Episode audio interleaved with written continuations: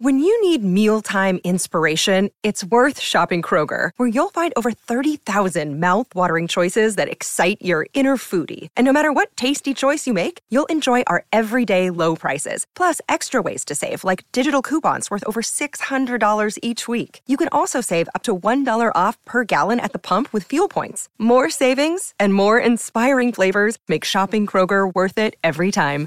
Kroger, fresh for everyone. Fuel restrictions apply. This is the Dan Graca Show on 98.7 ESPN. A lot of NBA conversation on the show tonight, as you would expect. Less than a week until the NBA draft. Certainly a summer ahead where there's always a move that catches us by surprise, or at least a couple of them in the NBA offseason. Joining us now to talk all things NBA, it's our pal, the outstanding front office insider for us here at ESPN. It is Bobby Marks. Bobby, Dan Graca, thanks for hopping on tonight. Good to catch up again. How are you?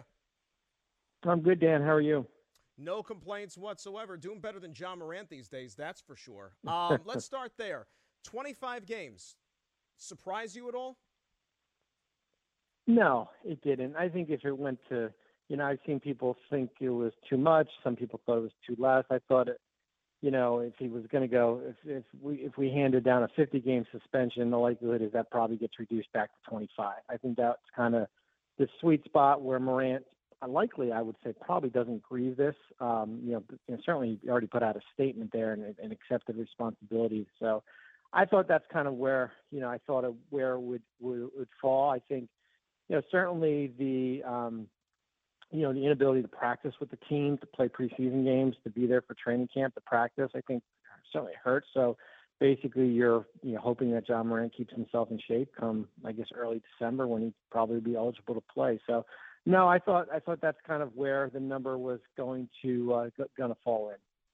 And certainly it's not going to cripple their season in any way. You know, early December, there's plenty of time to still get your act together and have a productive season. And after all, they've played pretty good basketball while Morant's not in the lineup the last couple of years. But you lived in NBA front offices. I'll ask you this way. If you're the Grizzlies, and I understand now you've had a couple of red flags off the court in a short amount of time involving your franchise player, despite the overwhelming talent that he brings to the court – is there at least an ounce of concern moving forward that, you know what, this thing might ultimately backfire one day and we're a little bit nervous? Oh, I think it has to. I mean, here's a player that was already suspended eight games and, you know, did the national TV circuit and was out front saying how remorseful he was and that he learned his lesson. Um, and, you know, you know, basically, you know, took a month away from playing basketball here and then you know, what two weeks into the you know into the off season for them, that all of a sudden this reappears. So if you're if you're not going to learn uh, now, um, I don't know when you will. So I think that will always like Ja Morant could say as much as he want. He could put out statements. He could show contrition. He could you know do charity work. He it, it, it, it's great, but at the end of the day, it doesn't matter until you know until we see his actions here. And the actions are is that you know the, the maturity part of it here. So of course, yeah, I mean he's entering year one of this big 194 million dollar um, rookie max extension here. He's the face of your franchise. You basically have built this roster around him. So I, I would say your feelings about Ja Morant are a lot different now than they probably were, you know, probably a year ago. What do you think this shows from a commissioner standpoint with Adam Silver? You know, like for those that think that you know he wasn't too swift enough. And certainly, you know, he doesn't rule with the same iron fist that his predecessor, the late great David Stern, did. Do you think that, you know, the rest of the league takes notice of this? Not to say that, you know, they think that they're going to be able sure. to run amok and do whatever they want, but what do you think it reflects on Adam Silver? I think it reflects that it, this is not the Gilbert Arenas case situation from way back when, when Gilbert Arenas got 50 uh, games, basically for brandishing a, a weapon in a locker room scenario here. That that's that will get you 50 games here. And I think I thought the penalty was fair. I just, you know, I mean, I know a lot of people were looking for him to kind of put the hammer down because he embarrassed the commissioner here. And I think you have to, you, there has to be some common sense to the, to the, to the suspension here.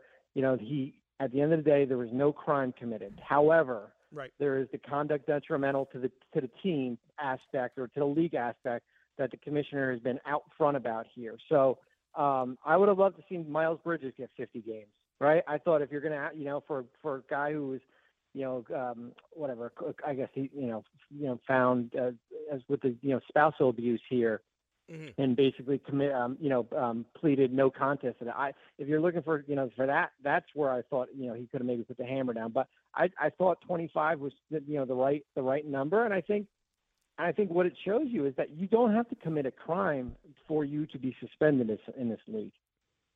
No, and if you and as you know, it's almost like a PR thing more than anything else. If you damage the brand, if you damage the shield, then they have a right to act. It's not the criminal justice system, you know, and that's the point that we're trying to convey to folks here who think that maybe it was a little too harsh and too severe. Same thing happens in the NFL, Bobby. Right? I mean, they're protective yeah. of their brand oh, yeah. more than anything else.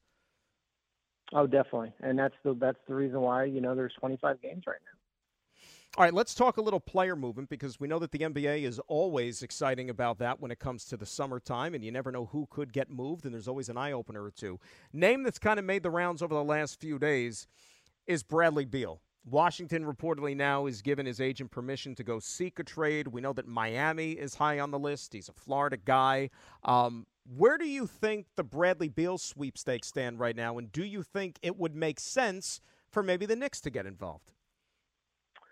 Yeah, I mean New York is interesting just because I don't think the, the I don't think the cost is going to be high. It's certainly not going to be what it was for um, you know Donovan Mitchell this this past off season. I I almost equate it to you know working in the Nets front office back in 2012 when we traded for Joe Johnson, and you know it cost us four guys on expiring contracts, um, a future one, and a pick swap. That that's that's what you're looking at probably from from the perspective of of, uh, of Bradley Beal now the problem is is that you know we're we're walking into this new age of this new collective bargaining agreement where you know a fifty million dollar guy in your roster you have to be careful as far as what else is on there. And I said on TV the other day I said hey you know maybe for New York it's let's just give him our you know our expirings whether it be Fournier and uh, maybe the Derrick Rose option is mm-hmm. exercised mm-hmm. and you know you get the numbers to match and then maybe we, we give them back their first right that they have and then it sounds good but then when you look at it man, it starts to add up when you have Jalen Brunson and you've got Josh Hart is going to be a free agent. You've got to figure out what to do quickly, and Julius Randle's there, and it just, the numbers just start to add up here. So I think you you dip your toe in, you see what the cost would be. I think if you're Brooklyn, you maybe you, you dip your toe in if it's not too severe here, um, based on um, based on where you are. I mean, Miami, yeah, Miami makes sense certainly because even with these new CBA rules that are going to come in with Bam and Butler and uh, Beal, the they've shown the ability to go out and find these under the radar, you know, low cost players to kind of build around, and that's how you would have to do it with three guys on on uh, on max contracts. I think for me, whether it be New York or or Brooklyn or Miami, I want Beal, you know, outside of him, you know, he's going to waive the no trade clause, though, but as part of the deal, I want the no trade clause to go away for good. Like that's what I would mm. want in order to, to get me interested because the no trade carries with him. We had it with Garnett in uh, in 2013, and then he had to waive it again to go to Minnesota here. That's what I would want because two years from now or three years from now, I don't want to be stuck in the same position that the Wizards are right now. So I think I think he's the guy that gets moved. I think it's just a matter of you know what the appetite and what what is what is the Wizards actually looking for? Are you looking for a young player in Tyler Herro? You're looking for draft equity. You're looking for expiring contracts here. I think I think that what's going to happen is that the, the Kuzma situation and the Porzingis situation, where both guys have player options. If Kuzma doesn't come back, then Beal's looking at this roster saying, "Wait a minute, you know, we won 35 games and we just lost a 20 point score." Like that that will basically kind of push the envelope a little bit more there. Talking with Bobby Marks here on 98.7 ESPN, you mentioned another name, which has also kind of been circulating out there, and that's Porzingis. We know about yeah. the relationship. You know, there's there's some days I wake up and I say, boy, you know what? That wound seems a little still too fresh about his time here with the Knicks. Conversely, though, all the guys that were part of the organization when KP was with the Knicks, they're no longer there. So if that player option is something that's picked up, do you think that is maybe a player that makes sense for this team? The one year deal still left on it. Could he make that big of a difference for this club if they have a reunion? I thought he had a really good year. I really did. I thought he had a great year in, in uh, with the Wizards. You know, I mean, certainly his durability issues are always going to hang over him. But I thought he played. You know, they basically put him at center. I thought he played at a high level here. As you mentioned, he's got um, till June 21st to pick up that 36 million dollars. I'm more inclined that he will exercise. If he doesn't, two things Makes are sense. in play. A, yeah, if he if he if he declines a there's a deal in place with the Wizards, and or b there's a deal out there for someone because you don't decline that and wait, you know, hopefully keep your fingers crossed here. So yeah, I mean, if he opted in, I would, you know, peek what the interest would be as far as what it would cost. I mean, you'd have to figure out what salaries are there, and um, you know, for for the Wizards. Talking with Bobby Marks here on 98.7 ESPN. Dame Lillard Okay, he's already gone on the podcasts and he's talked about places that he would find appealing if he were to get moved. And look, it seems like he's the subject of rumors every single year that the Blazers don't win, as we know. And, you know, he's that guy. You admire him for sticking it out with the one franchise and trying to win, but it just hasn't worked out. Do you think this is ultimately a time where he gets moved? Well, I think it's going to be his call. I mean, I just wish that you know whether it be this summer or was it last summer, like just just make up your mind, right? like, is this is this what you want to do? Because they're not going to they're not going to move him unless Dame Lillard walks into Joe Cronin, their GMs, and says, "Hey, you know, I don't want to go through this again. You know, we, we kept the third pick in the draft. I like Shaedon Sharpe, but I think we're only going to win 40 games. Defense is still not going to be good. I don't want to be in this position a year from now. Then the wheels start to go in motion here. But until then, we're basically he's kind of like almost has a quasi no trade because of how much equity he's built in that organization here. It's it's fascinating because if you if he ever did like say let's next week he he went in there all of a sudden Damian, Damian Lillard becomes available. Now you have the, the the Beal situation here. You got a little bit of an arms race for two guys making fifty million dollars plus as far as you know maybe that helps the Wizards out a little bit from a leverage standpoint here, but I just don't know how that roster is built, and they've got the third pick in the draft, and we'll see what happens. And Jerami Grant's, um, you know, a free agent. I just don't see that roster, the timeline of that roster built under Damian Lillard's timeline. And I would be nervous trying to go out and move number three for a an established player with the idea that a year from now Damian Lillard could leave. Um, you know, certainly has to be traded, and now you you just traded away the third pick in the draft. For, by your estimation, you mentioned the draft, and we know that it's coming up on Thursday. General consensus: strong draft class, or maybe not all that pr- er, impressive this year. Where do you stand on it? A lot of wing. If you like a lot of wings that can defend and can't shoot, this is the draft for you. so, so what you're saying is, as, as, we like to call them, glue guys, right, Bobby? Glue yeah, guys. I think. Well, you're gonna, you'll probably hear me say, "Hey, he's got great length," but man, I don't know where you put it. You know, you're basically gonna have a struggle offensively. It's not a. Hey, you know, you certainly Victor at at the top, and then the, the Brandon Miller, Scoot Henderson debate at two and three. What Scoot interesting just because both teams have point guards with Ball and and Lillard here, and then it's kind of it really opens up. You know, the the, uh, the Thompson twins, who 18 year old big wings, right? Um, but yeah, I mean, it's um, it's an interesting draft class. I think there's what I'm intrigued about, Dan, is that you know we saw this year with Christian Braun, at, um, who played at Kansas and then goes yep. to Denver. The teams in that that Miami, Golden State, Clippers, teams that have spent a lot of money, that have limited flexibility, are they willing to go out and get a you know draft a guy who's been there for three or four years that can come in and win now? and kind of uh, you know opposed to a, a, maybe a project that maybe could be an all-star five or six years from now.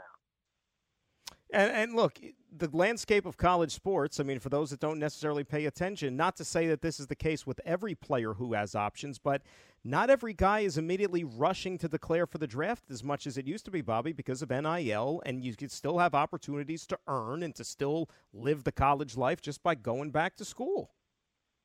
No, you're right. I mean, we, you know, I met with Drew Timme a year ago, and I don't know where he goes if he doesn't get drafted at all. But you know, Drew declared last year and then went back to Gonzaga, and I asked him, I said, why? He goes, well, I was making like over a million in NIL money, you know, and I got to go to college, you know, like so that appeal is there for players, and I think I think it's good for college. I think it's great for the league where you have more guys that are three and four year guys that can kind of come in and, and play right away. We'll see how it shakes out for sure. Should be a good one. Bobby, always appreciate a couple of minutes. Thanks for making some time for me here on a Friday night, and uh, we'll catch up again real soon. But thanks a lot. You're welcome. Thanks. All right, there's Bobby Marks, our outstanding front office insider from ESPN. It's it's it's a good, you know, the draft. The draft for this week, and we haven't done a lot on it yet. We will, of course, once we turn the page into you know the next couple of days. But it's it, it, really hasn't gotten a lot of buzz because we all know about Victor right at the top. He's the generational player. He's the guy that's supposed to you know kickstart the Spurs into another you know run of success, which is probably the last thing that everybody outside of San Antonio would like to see, of course. But you know everybody else, you kind of just fall in line and see what happens, right? I, I mean, it's it's different from how it used to be. And I and I do think, and that's why I brought it up to Bobby, like the, the NIL thing is significant because now players they've got a choice. I'm not talking about like the surefire, you know, top five picks that are going to make millions upon millions. No, I'm talking about the fringe guys who may or may not be, let's say, first round picks or may or may not even be lottery picks. If they're really good in college and they're successful there, well, now you have NIL as you just heard Bobby say, there are guys making more than a million dollars still in college, and you could still live that lifestyle. You may not even be happy with the school that you're at right now, or you maybe want something new, a change of scenery, as they say. You can up and enter the transfer portal. Transfer portal is like the most common theme, that alongside NIL, in college sports right now where guys are just at least dipping their toe in the water and seeing maybe I'll go here or go there and visiting different places. They have more options than the collegiate athlete used to be. And as far as transferring is concerned, the big difference is what? You don't have to sit out immediately, right? You can play right off the bat. Once upon a time, you have to sit out a year. Now you just go, you play, and don't have to sit and waste another year of your, let's say, basketball life. This is 98.7 ESPN. Hi, it's Mike Greenberg letting you know ESPN Bet is ready to take you through all the biggest sports moments this spring. The official sportsbook of ESPN has exclusive offers and markets from Scott Van Pelt, Stephen A. Smith, and me, plus many more. From the playoff intensity to finally getting out to the ballpark, there's no better time for sports fans. Sign up today. New users get a bet reset up to $1,000 in bonus bets if your first bet doesn't win. Download ESPN Bet today. What a play! Must be 21 plus and present in select states. Gambling problem? Call 1 800 GAMBLER. Terms and conditions apply. See app for details.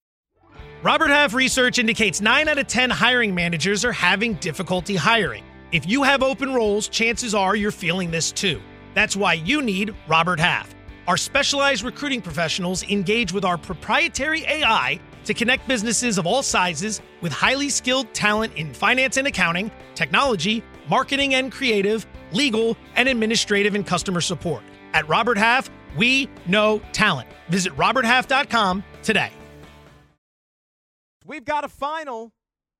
We got a final in Queens, folks. And you know what? If you went to the game tonight, well, if you're a Met fan, you're happy because your team won, but I don't know if you feel like you got your money's worth. How about two hours and one minute?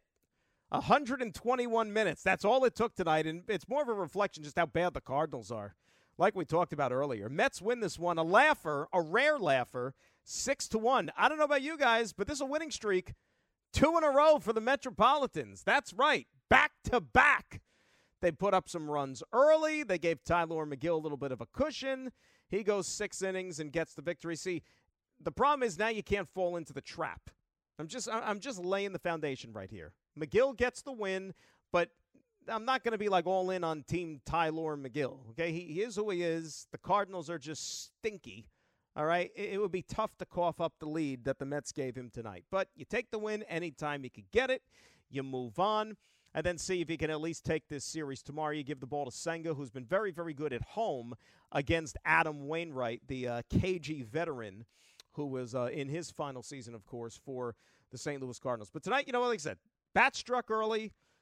Starling Marte had two hits. Jeff McNeil had two hits. Tommy Pham had two hits. You get that type of production up and down the lineup, chances are, you know what? Good things are going to happen. 11 strikeouts of the Cardinals tonight. Hey, you get the win, you move on, and let the Cardinals deal with their problems right now because they've got plenty of them. Up at Fenway, the news uh, not as positive for the Yankees. They're getting blasted by the Red Sox. It's 14 to 4 right now. They're in the seventh inning in that one. The Red Sox scored in each of the first four innings. It was that six run third which broke the game open. Justin Turner is the one that's having a huge game, has a grand slam in this one, uh, six RBIs to begin with. Uh, Masa Yoshida has four hits and three RBIs in this one as well. Not a good outing for Domingo Germán. Krook came in out of the bullpen. He got lit up like a Christmas tree as well. Scary moment in this game, though. You probably see it on the news if you haven't seen it. Uh, Higashioka hit a comebacker right back to Tanner Houck, who was the Red Sox pitcher. It caught him in the face. They say a facial contusion, had to be helped off the field. The blood, the whole nine yards. But uh, supposedly, no fractures, nothing like that as of now. You hope it's okay. Scary scene anytime that happens. So you hope for the best for the Red Sox pitcher. But hey, more questions about the Yanks as uh, barring something really crazy, looks like they're going to uh, have a second straight one in the L column, losing tonight up in Boston. Let's hear from you, though, 800 919 3776. Let us say hi to Tommy in Connecticut up next here on 98.7 ESPN. Hello, Tom. How are you? Dan, good evening, bud. Hello, Tom. What's up?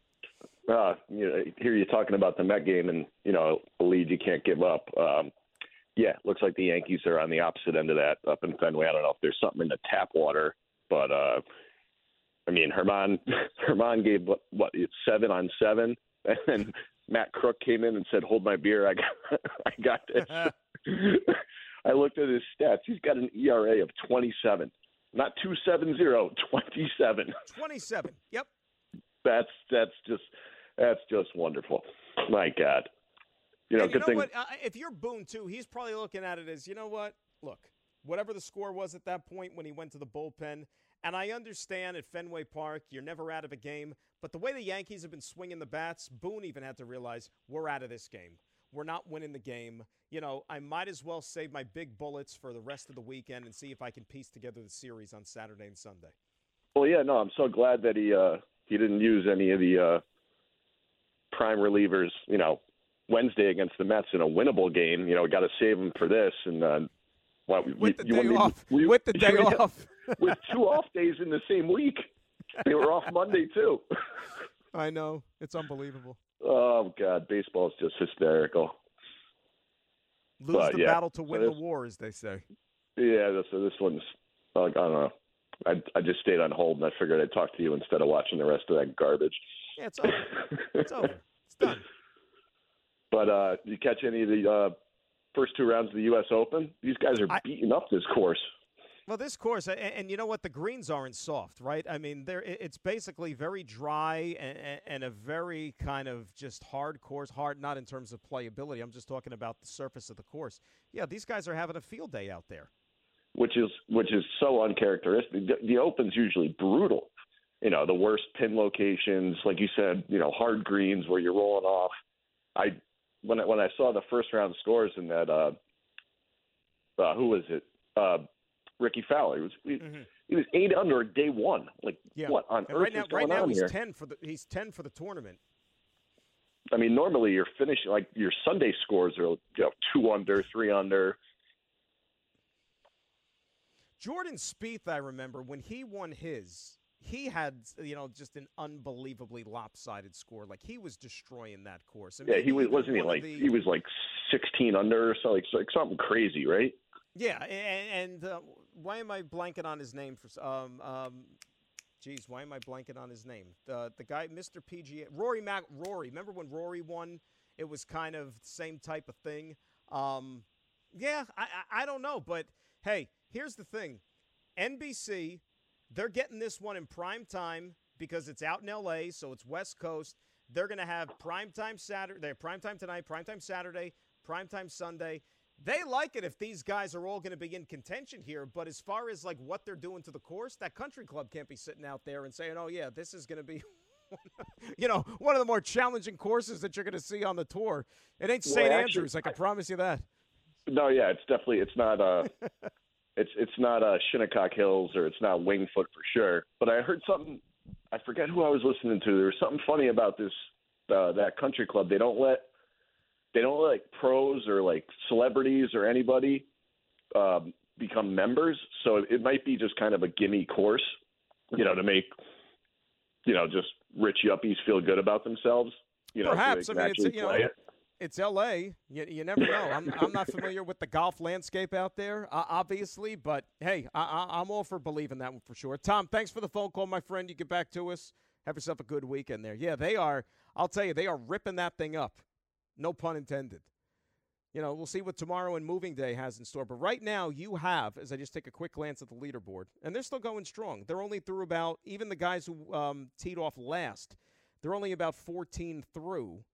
So you probably have another, at least another hour of golf, and you got plenty of daylight still out there. One, one, two, three, four, five, six, seven, eight. There's 11 golfers right now who are within six shots of the lead. 11. So it's a good weekend good weekend for NBC. And if you're a golf fan, you know what? Father's Day, U.S. Open. You get all your Father's Day stuff out of the way on Sunday, whether you're going to like a breakfast, a lunch, whatever it is. You come home, you're going to be able to watch your golf at night. And hopefully, it's going to be a fun little uh, final round there with the final couple of pairings. I don't know if you guys heard this. We'll get back to the phones in just a second. Talking about the basketball, you hear Karl-Anthony Towns on the Pat Bev podcast, Patrick Beverley, you know, so Karl-Anthony Towns, who's a local guy, you know, from Jersey, whole nine yards. Karl-Anthony Towns went on that podcast, and, and some of the stuff he was saying, like you, you want to be like, is he is he serious? Is he joking around? Like I I don't get it. So let me start with this one. He's comparing last year's Minnesota Timberwolves team, which, by the way, just to refresh your memory in case you didn't know, that Timberwolves team was one and done in the first round. Okay, one and done. So naturally, if you lose in the first round of the playoffs, of course, the comparison you would make is that of the team that just won the NBA championship, right? Well, Karl-Anthony Towns did. Take a listen. It was more special what we did in Minnesota because we had like what, like a month it was more special what we did in Minnesota because we had like what, like a month, and then we had right. training camp, and it was like you better figure it all out right now, yeah. and we really figured it out quick. Yeah. And then like we got that done quick. Think about it. they had what Jokic been in the league four years. Oh, four years. If you think about it, you four years, we got it done in four months. what did you get done? Like, what what did you get done? Like seriously, like I, I mean, I'm I'm trying to I'm trying to look at this from so many different vantage points as to which direction he might have been coming from. Like, even if it's not meant to be comic relief, like if he's trying to be serious, like, think about every team that went to the playoffs. Like, for example, the Atlanta Hawks this year, right? They went to the playoffs. They were a seven seed. They lost in the first round to the Boston Celtics. They were 41 and 41. Did anything the Atlanta Hawks do this year did you find anything they did impressive? Anything at all? I didn't. I mean, they fired a coach, right? They got Nate McMillan fired. Maybe Trae Young had his blood, you know, the blood on his hands a little bit, and then they brought in, uh, you know, the former Quin Snyder. But did they do anything impressive? Because that's essentially what the T Wolves accomplished last year. Yeah, I know that maybe, you know, just making the playoffs, losing in the first round, that's better than winning a championship, but okay. Um, but he didn't stop there, though. He decided to just talk about himself in particular. And I'm gonna put it like this: I feel like when my time's up, and my and I retire and I put the shoes up and I say, you know what, Pat, I'm a, I'm a, me, the kids and the wife, we gonna head out to the sunset and enjoy life. I feel like there's gonna be people who are gonna say, you know, that I changed the game, and I'm gonna be very appreciative of that. That's gangster. Everything's up for stipulation. And you know what I like to say is that no matter when think when this is all over, that there's gonna be kids coming up saying that they're gonna be able to play a different way because I played an NBA and did it a different way. Well, not for nothing. All right. Like again, I, I can't help but being that kid in the back of the classroom and I'm like raising my hand because I have a question for the teacher. Right? Like just teaching the lesson. I, I don't understand what they're saying, so I gotta raise my hand. That's what I'm doing right now. When you talk about playing and change, first of all, you played 29 games this year. So to actually like change the game, you have to be on the court. You played 29 games. What are you doing to change the game if you're not out there? How many playoff rounds have you won in your career? You know, you've been out of the first round. So I I, I don't I don't know. I, I don't know. Carl Anthony Townsend, and I like him. I like him. Jersey guy, you know what? We stick up for each other. But he's been to the playoffs three times. He's averaged 18 points a game. He's played 16 games in the postseason. He's averaged 18, 18 points a game. I understand having a high self opinion of yourself and you know your self worth and positive attitude and all those things. I mean, what are we talking about? Change change what game? Like his high school team? St. Joe's Metuchen or whatever, like his high school team? What did he change? The NBA? I, I'm, I'm, I got to, you know what? I, I got a few things to do this weekend. I'm not that far from Metuchen. I'll swing by the school, see if I can walk in, and I'll, you know, poke around and see maybe what was changed. I don't know. Maybe we'll have the answers there. What was Kendrick Perkins' reaction to the comments, Jacob? Let me hear those. I understand we just witnessed the Denver Nuggets win the how can you it, change the game when at times we don't even know you exist? Oh, okay, damn. so uh, that's that's the first thing. Second of all, I mean sometimes that was aggressive. You know, aggressive. I, I, feel like with Karl-Anthony Towns, like just stop with the interviews at this point, bro. And who are the people that are gonna say that you actually changed the game? You haven't done it yet. Ow! Like he didn't even say that about me, and I'm in pain right now. That's harsh. You don't even know you exist. Damn. Oh my God. Like, Karl-Anthony Towns probably having a nice night someplace. You know, maybe he's having a good meal or whatever. And then all of a sudden he's getting hit with some strays from Kendrick Perkins. Yikes. I understand we're in the opinion business and this is what we do and we're supposed to give you an opinion on all these type of things. Me, him, whatever. But that was way harsh. Ouch. You just laugh about it and make light of it like I am, but he just literally came out and, and pulled no punches and said the dude don't exist. Damn. This is 98.7 ESPN. Now, let's talk about the play of the week. The pressure to follow up Hypnotic and Cognac, weighing heavy on the team. Hypnotic was in the cup, blue, and ready for the play. And boom! Añejo Tequila came in with a smooth assist to Hypnotic's tropical fruit finish. Shaken, strained, poured. It was green and good! Playmaking splash shifted the tempo. Another great cocktail from the Hypnotic team. Every season is Hypnotic and Tequila season. Hypnotic Liqueur, Bardstown, Kentucky, 17% alcohol by volume. Hypnotic reminds you to think wisely, drink wisely. This podcast is proud to be supported by Jets Pizza, the number one pick in Detroit style pizza. Why? It's simple. Jets is better. With the thickest, crispiest, cheesiest Detroit style pizza in the country, there's no competition. Right now, get $5 off any eight corner pizza with code 8SAVE. That's the number eight, S A V E. Go to jetspizza.com to learn more and find a location near you. Again, try Jet's signature eight corner pizza and get $5 off with code 8SAVE. That's the number eight, S A V E. Jet's Pizza. Better because it has to be. Yankees, well, they're not having such a good night in Boston. 14 to 4. The score right now is they go to the eighth inning. So, in all probability, Yanks are going to drop the opener of this one. And we'll have some things to say about that for sure. I don't know if you guys saw this. So, Michael Jordan my opinion, the greatest ever lace him up and to step on a basketball court. Done incredibly well for himself off the floor, right? In terms of business dealings and so on and so forth. The guy's made a ton of money. Guys made guys made more money off the court than he ever did as a player in just his salary. I, I mean, like exponentially more money. It's not even close. Guys made you know a couple billion dollars from Nike for crying out loud, and all his other business dealings, probably another couple billion dollars. So he sold his majority ownership stake in the Charlotte Hornets, as a matter of fact. Now, he got $3 billion for it.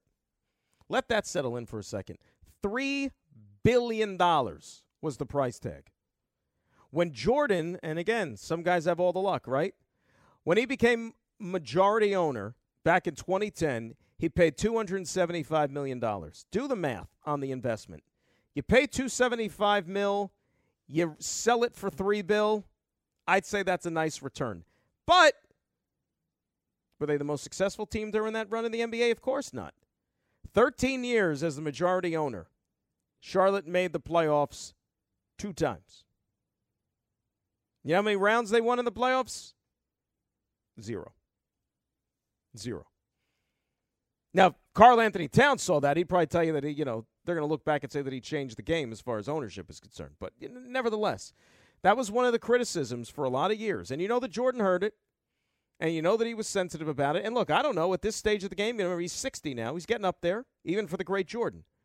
maybe at this stage of the game, maybe he couldn't take the losing as much. And that's one of the reasons why he cashed out. Now, look, it's not like he needs the money.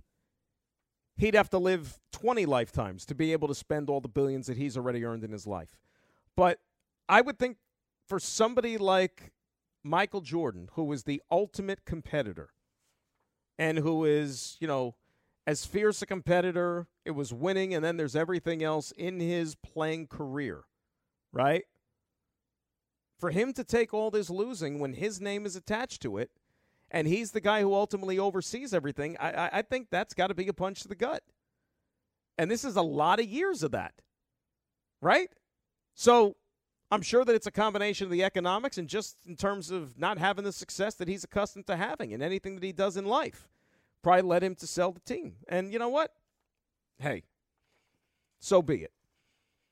I still remember those early years of the Charlotte Hornets, you know, from the 90s. Larry Johnson, Alonzo Mourning, Muggsy Bogues, and, and the like. You know, they were a fun team. They were a good team. Charlotte was one of those teams that he was one of those teams that was kind of almost in like, hey, unfortunately, you're in a conference that has Michael Jordan, the Bulls. Not to say that they were ever like championship caliber, but they didn't have much of a shot. There were a lot of teams in that Eastern Conference back then that just didn't have a shot.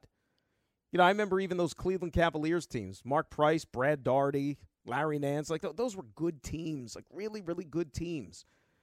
You know, those teams were probably better than like this Miami Heat team that went to the NBA Finals, but they never had a shot because you always ran into the Chicago Bulls, it seemed like. And they were always there to dash your dreams. 800 919 3776. That is the telephone number. Let's say hi to Mitch in East Windsor. He's up next here on 98.7. Hello, Mitch. How are you? How you doing, Dan? Hey, Mitch. What's going on? Hey. Thanks for taking my call. Uh, busy week. Uh, What's going first, on on this um, Friday night, Mitch? What what what are the plans on Friday? Anything exciting or what? Oh, I can barely keep my eyes open. I've Oh. fallen asleep before. I take a shower. it's the way it goes. Uh, get all my hours, get more than enough aesthetic. So I hear what you're saying. Yeah, I think I'm gonna. I think I'm gonna go do my treadmill and go walk. That's, that goes out the door. that that Yeah, not motivation. tonight. Um, no, definitely not tonight. Maybe tomorrow. Um, but I got to babysit my grandson. It's just me, him and I for two hours. Oh, well, that, a that sounds like a good time. Yeah, he is. He's almost walking. Almost. I say he's walking by 27. All right. Before I good. get to the before I get to the Oakland Athletics, um, I mean Ja Morant, you got easy. Didn't even have a third. I mean, what kind of a deterrent is that? Maybe he was he was a third string point guard, then he would have gotten a, a more appropriate uh, punishment. I mean, You know something though, Mitch? in the same year. I, you know what, Mitch? Though I don't know if that's necessarily the case, and I'll tell you why. Because if he was some obscure player, as you said, a third string point guard, people I don't think would bat an eye. They wouldn't care. But because that he's a superstar and he's one of the faces of the NBA, this I think the league hopes is something that will resonate for everybody out there to maybe catch warning and say we better not step out of line. Yeah, well, where's the guy? Um, he needs help. Like I said, he needs help. The first guy, he'll go for just get another psychiatrist. He Um, does. You know, San, San Antonio has got the first pick. We all know who's going to take. That should take that should take not even two seconds to say his name. Right. Maybe yeah, I mean, as soon as they won the lottery, we knew who they were taking. Yeah. Uh, I love to have uh, Zion on my team. I mean, can you imagine if the Knicks get him? They would have three Dukies. They're all one and done. And they didn't give Well- much chance to Reg. I, I never understood why Cam Reddish was never uh, given him much of a chance here. When it seemed like anywhere he goes, mean, he's like six eight. I think the Well, shoes. I mean, that's why the Knicks get off easy, right, Mitch? That's why the Knicks get off easy because it's been a few stops now, and he still really hasn't, you know, connected. But I, Mitch, I got to run. I thank you for the phone call. Oh, Have yourself a good right, night. I appreciate it as always. too. You know, and if you know, uh, look, I, I- I would stay away from Zion. Let's face it. You know that that's a, not a direction I would go if you're the Knicks. I don't think you have to. And besides, they just got done remodeling the garden. I don't think that you can make a nursery any bigger if you're going to bring in Zion, which seems to be, you know, which is part of his mo right now. This is 98.7 ESPN. Another day is here, and you're ready for it. What to wear? Check. Breakfast, lunch, and dinner? Check. Planning for what's next and how to save for it? That's where Bank of America can help. For your financial to-dos, Bank of America has experts ready to help get you closer to your goals. Get started at one of our local financial centers or 24-7 in our mobile banking app. Find a location near you at bankofamerica.com slash talk to us. What would you like the power to do? Mobile banking requires downloading the app and is only available for select devices. Message and data rates may apply. Bank of America and a member FDIC. Mets winners tonight over the St. Louis Cardinals, the hapless St. Louis Cardinals. Tylor Megill picks up the victory, goes six innings, got loads of run support, which is what you would expect. Afterwards, here was the skipper, Buck Showalter, on Megill's outing. It's always beneficial, you know, for people to do the job that they're best equipped to do in the bullpen, but uh, especially with, with us being short down there. You know, you don't go down there and say, hey, I need you to go deep in the game tonight. You need, you know, it works every night to your benefit, but, um, you know, I had some help. Big double play ball we had with uh, Leon. Uh, Omar throwing uh, the guy out third base was big for us and uh, kind of momentum change. A lot of good things, but it starts with starting pitching. You know, Tyler getting, you know, I'm trying to quit not thinking that six is deep, but I've, I've changed my thinking. It's, you know, I'm, I'm okay with that. All right, so Buck is okay with it. Look, he'll take a win. They've gotten two in a row, and you continue to see if he could get this momentum against a bad baseball team this weekend. As I said, Senga tomorrow against Wainwright. The Cardinals are just, uh, they're awful. And remember, in St. Louis, who they don't have a football team anymore, the Cardinals are life, right? I mean, the Cardinals are St. Louis, essentially. And they're even at wits' end with this team. Like, they don't even know what to do just because they've been that big of a disappointment, really and truthfully. Um, real quick on the football front for a second. Quinnen, we spent a lot of time talking about Saquon Barkley this week. He spoke, Giants minicamp, no movement there. The Quinnen Williams situation, the standoff continues there, but I've been saying it, and I just checked in with some people with the Jets uh, over the last couple of days. It's close. You know, I, am reiterating the same thing that I've been told even going back. It's close. So if you're a Jet fan, don't worry about the Quinnen Williams situation. He will be there for training camp. I mean, they might even announce this thing before the month is over. It's it's it's it's that close, right? It's like dotting the i's and crossing the t's close. So rest assured, number 95 is going to be on that defensive line, ready to wreak havoc against opposing teams here. Let us uh, close it out tonight on the phones with our pal Artie in Brooklyn. He is up next here on 98.7 ESPN. Art, good evening, sir. How are you? Yeah, you know, Dan, I was ready to go nuts. Vogelbach is DH. Alvarez is one of your best hitters. What, he's too tired to DH. And what do you know? Vogelbach gets an RBI. Everything's great. The Mets win. Buck's a genius. Six inning is deep.